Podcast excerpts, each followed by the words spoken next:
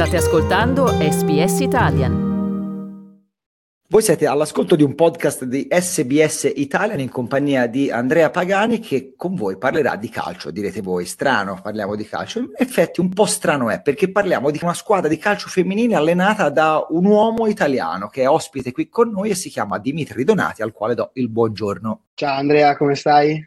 Io sto benissimo, grazie. Dimitri Donati, allenatore, se non sbaglio, delle squale o squalesse, le Sharks di Port Melbourne, giusto Dimitri? Le facciamo chiamare Lady Shark. Lady, Lady Shark. Shark. Lady Shark che ehm, sono una squadra che nel campionato, raccontaci un po' dove siamo inquadrati. Abbiamo due squadre, una è in State 4 e l'altra in State 2. Per paragonarle possiamo definire che la State 2 è una nostra Serie C e la State 4 diamogli una uh, promozione, promozione eccellenza. Eccellenza, diciamo eccellenza categoria nella quale compete il mio amato Livorno che si sta giocando la promozione in questi giorni, ma a prescindere da questo parliamo della tua esperienza proprio come allenatore ehm, di una squadra di calcio femminile in Australia. Prima di tutto raccontaci un po' come, come sei finito ad allenare una squadra di calcio femminile in Australia? Io nasco allenatore di calcio in Italia, ma mai con le ragazze. Sono arrivato in Australia affrontando comunque, ah, sono andato in Australia per altri motivi, non per il calcio. Piano piano sono entrato nel calcio qui a Melbourne, nel Victoria, e anche all'inizio, il primo anno in cui ho allenato, ho allenato i ragazzi. Il secondo anno che ero nel mondo, fem- nel mondo del calcio qui in Australia mi è stato offerto di prendere in mano più squadre dalle bambine alle più grandi ra- delle ragazze e da lì non sono più uscito.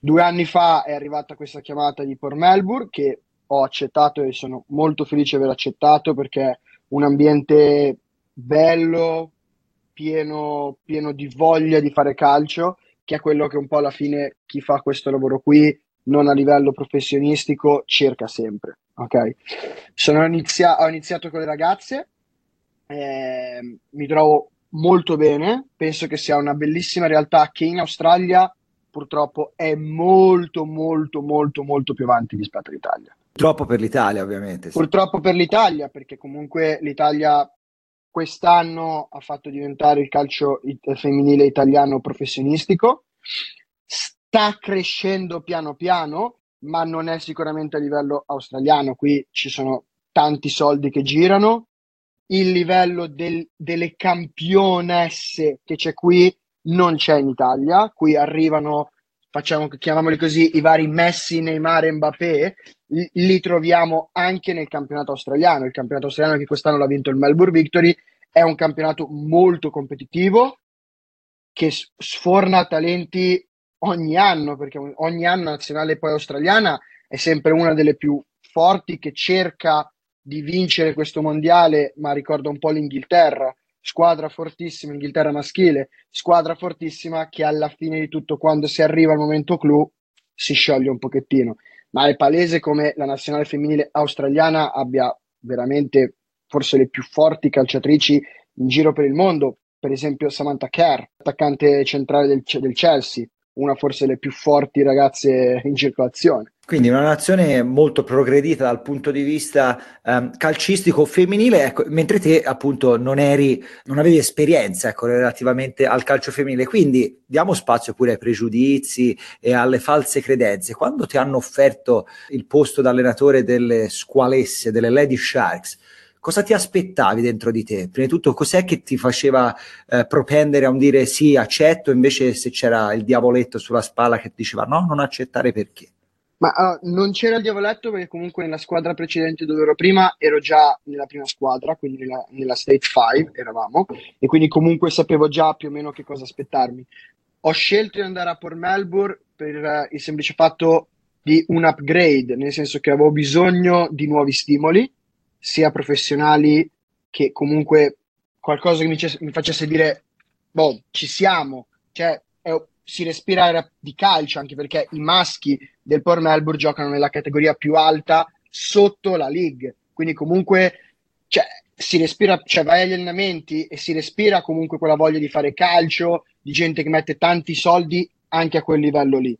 Quindi comunque la scelta di Port Melbourne è stata una scelta facile perché comunque andavo in una realtà bellissima. Di pregiudizi rispetto al mondo femminile calcistico, forse all'inizio, inizi, inizi ne avevo qualcuno, perché purtroppo appunto arrivando all'Italia e arrivando comunque da una realtà che non esisteva, perché io quando sono andato via dall'Italia era il 2018, quindi praticamente siamo indietro di 5 anni e non era come adesso, c'era un po' di pregiudizi di tipo che cosa mi aspetta, quali saranno le difficoltà che ci possono essere rispetto a una squadra femminile rispetto a una squadra maschile. In realtà di grandi differenze io non ne ho trovate, ovvio, maschi, femmine, forza di un maschio sicuramente più forte, però comunque tutto sommato sono molto contento di, di allenare delle ragazze che mi fanno divertire, perché alla fine la cosa più importante è stare in campo e esce ogni volta, sia da una partita che allenamento, dicendo mi sono divertito. Cioè è bello stare in campo con loro. È giusto appunto innamorarsi, innamorarsi, dello sport, proprio all'insegna proprio del calcio e del calcio giocato e per quanto riguarda appunto l'amore di un italiano per il calcio, essere in grado di trasmetterlo uh, in un teatro che appunto tradizionalmente pensavamo fosse molto distante come quello australiano, invece sei la dimostrazione invece che questi due mondi possono sposarsi benissimo. Infatti ti chiedo, cioè qual è la percezione del calcio femminile in Australia, nel senso se ci puoi dare un'idea del seguito, di quante persone vengono a vedere la partita e anche secondo te qual è l'aspetto, fra virgolette, italiano che hai trasmesso di più e che vedi eh, recepito nelle ragazze diverso da un atteggiamento più appunto proprio australiano, ecco, di trasmettere calcio. Ti rispondo con due cose che mi sono successe ultimamente, ok? Una, la prima risposta è che seguito ha? Venerdì, venerdì, quindi tre giorni fa, sono andato a giocare a Spring Hills, una delle squadre forse più, più vecchie a livello femminile. Venerdì sera, ore 8, ci saranno state 200 persone a vedere quella partita. Facciamo 200, 150, 200 persone. Adesso non li ho contati perché ero più concentrato nella partita, però ti dico 150-200 persone venerdì sera, ore 8 a Spring Hills a vedere Spring Hill Sport Melbourne c'erano allora, precisiamo, parliamo di venerdì 3 giugno, è un dettaglio Ascolta. importante perché, no, è importante perché faceva anche un freddo cane. Mamma mia, faceva un eh, cioè freddo cioè... incredibile, ma ero, in, ero, senza giubbotto, ero solo con la divisa, solo con la giacchettina. Vabbè, quello è normale, ero, ero forse è il mazzonismo in te che ti ha fatto scaldare. Ero, abbastanza caldo, il colantuono. Il colantuono eh, eh, giusto, giusto, giusto, il colantuonismo. Il colantuono che, che è in che te. me. E mentre, questo dici che è questo l'aspetto italiano che hai passato? Eh, questa... Mentre, no, l'aspetto italiano in realtà, che secondo me è un po' più di concezione che abbiamo noi del calcio, l'ho avuto un paio di settimane fa, dopo che abbiamo vinto una partita, il mister della loro squadra è venuto alla fine per salutarci e mi fa che lui non capiva il perché il mio portiere non rinviava il pallone lungo, ma lo provava a giocare di fianco. E io gli ho risposto, perché qua facciamo calcio e non facciamo tennis. Purtroppo su questo il campionato australiano ce l'ha, cioè la voglia di ho l'attaccante fortissimo che se gli arriva il pallone quella mi scarta sei, sei difensori in un colpo solo e va in porta da solo. Sì. In realtà comunque sappiamo che nel calcio c'è bellissimo buttare sul pallone, sperare che succeda qualcosa, è diverso vedere giocare a calcio. Giocare a calcio, provare provare dei passaggi, il difensore, il portiere che è un giocatore insieme a te. Quindi su questo è l'aspetto molto italiano che voglio portare, la bellezza di vedere una partita di calcio. Che poi vinci o perdi, va bene, però se tu esci dopo 90 minuti che sei stato in campo, hai giocato, hai fatto la tua partita, secondo me anche la gente che era lì a vedere la partita dice, boh, va bene, hanno perso, però è stato bello vederle. Sono sempre stato rapito da questo approccio australiano molto in verticale che da, eh, diciamo chiama un po' la, la, filosofia Ollie e Benji, no? che si dava sempre sì. il pallone a Ollie che tanto prima o poi la buttava dentro, ma anche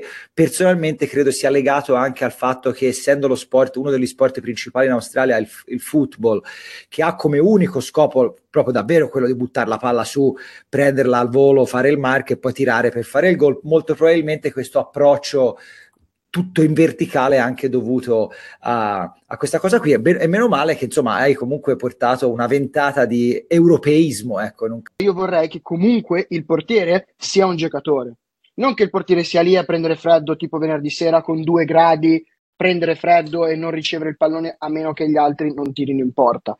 Vi ricordo che stiamo parlando con Dimitri Donati, allenatore italiano di una squadra femminile australiana, le Sharks di Port Melbourne, e visto che eh, Dimitri ha esperienza sia con il calcio maschile che con quello femminile, gli faccio una domanda un po' principalmente relativa alla motivazione, cioè qual è la differenza principale per quanto riguarda la motivazione delle tue giocatrici calciatrici? C'è qualcosa di diverso rispetto al caricare una squadra maschile rispetto a quella femminile? Il maschio secondo me si carica da solo, il maschio si sveglia al mattino, sa già cosa deve fare, sa già tutto, è già carico di suo perché aspetta la partita la domenica, quindi è già, forse su un aspetto è molto più semplice caricare e dargli quell'aspetto di focus e concentrazione che necessita la partita che sta andando a fare. Perché comunque arriva, c'è già silenzio spogliatoio, sa che quando entra il mister comunque si zittisce tutti e via. Le ragazze State 2, ma anche un livello sopra State 1, in cui, siamo, in cui sono io, lo prendono anche un po' più con calma, un po' più come passatempo. Quindi arrivano al campo che magari hanno appena fatto il brunch, tutte insieme, quindi arrivano più scherzose, mettono la loro musica, ci vuole un secondo per riattivare la concentrazione e devi essere bravo, secondo me, andare a toccare i punti di ogni partita, perché se dici una cosa magari su una partita che hai perso, le butti giù, perché magari gli fai ricordare quella cosa che loro hanno sbagliato e mi hanno visto arrabbiato, quindi devi essere bravo a toccare le corde giuste le ragazze necessitano più di alcune cose di quella giornata, di quei due allenamenti, di quei tre allenamenti. Vivono più appunto indietro. nel presente, più, più, nel presente focalizzato a quello che sarà l'impegno successivo, invece anziché ricostruire quello che è stato e che non deve più essere. Questo è un interessante approccio anche psicologico che f- trascende anche dal calcio probabilmente per alcune cose per quanto riguarda la mentalità che possiamo se trovare. Ti butti, se ti butti nel calcio femminile comunque devi cambiare la tua mentalità che avevi non tanto di calcio, perché il calcio, la tua mentalità di calcio puoi portarla, ma la tua mentalità di relazionarti devi cambiarla. È un ottimo esercizio per te, per la tua carriera e per la tua crescita, insomma. E, mh, ti volevo chiedere anche, visto che prima all'inizio dell'intervista mi, mi, accennavi al discorso che appunto il calcio femminile in Australia è anni luce avanti rispetto a quello in Italia, ecco, riguarda a cosa precisamente? Sol- è soltanto un discorso di, di investimenti o è proprio più culturale?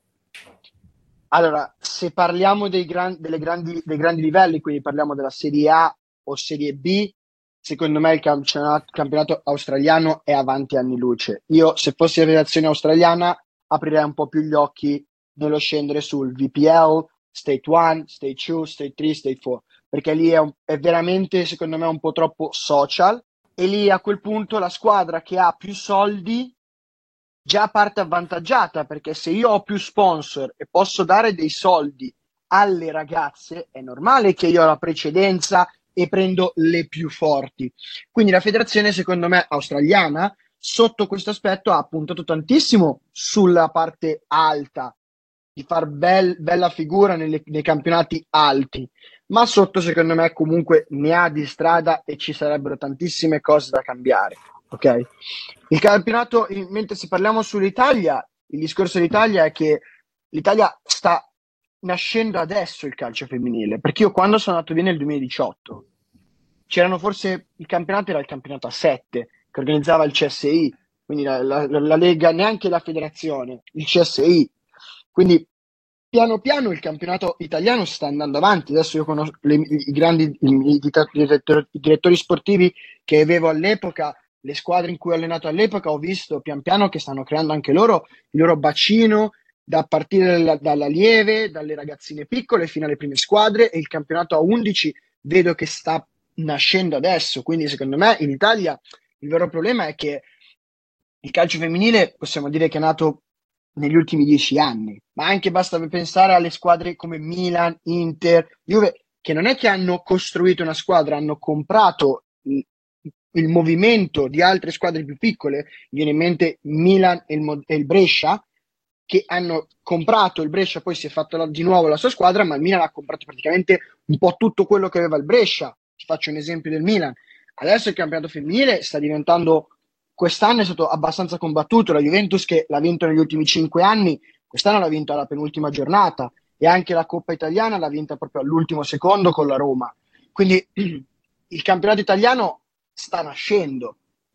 Sicuramente il passo di far diventare professionistiche entrambi i livelli, quindi sia maschile che femminile, può essere un passo in più. Ma quando ci sono stati gli ultimi mondiali, noi siamo arrivati ai quarti, è stato come un Averle risultato vinte. incredibile sì, per, per, il movimento, per, il movimento, nazionale femminile. Assolutamente. E, um, chiudiamo questa chiacchierata con invece appunto uno sguardo al domani. Cosa, come si vede Dimitri Donati nel futuro da allenatore e cosa secondo eh, te vuoi portare proprio dentro il calcio femminile australiano? Ma secondo me se fai questo lavoro, perché in questo momento sfortunatamente è ancora un lavoro tra virgolette, devi pensare e, e, comunque sognare qualcosa sempre in più. In questo momento la realtà in cui sono è quella giusta per me. E in questo momento ti dico, starei a Port Melbourne magari ancora dieci anni, però non so mai che cosa il futuro può riservare. È ovvio che il futuro voglio salire sempre di più e arrivare quantomeno in NPL, che è la Serie B australiana femminile. Poi se il Melbourne Victory o il Melbourne City cercano un allenatore, io il mio curriculum io ci lo sono. manderò sempre, non dico di no, però secondo me già arrivare a un livello di NPL che in Australia, per esempio, l'NPL, mio papà, mio nonno, la mia famiglia può guardare le partite perché sono, in, in, o sono online su Facebook, sulla pagina della Federazione del Victoria. Quindi comunque secondo me già arrivare a quel punto lì, io mi guarderei e direi, boh, gli ultimi 15 anni che mi sono fermato, non ho più giocato, mi sono messo a studiare, perdevo il tempo con i bambini degli uh, under 7 quando iniziavo e tutto, mi ha fatto arrivare a questo punto, sì, mi guardo indietro e dico sono contento, ce l'ho fatta. Cliccate mi piace, condividete, commentate, seguite SPS Italian su Facebook.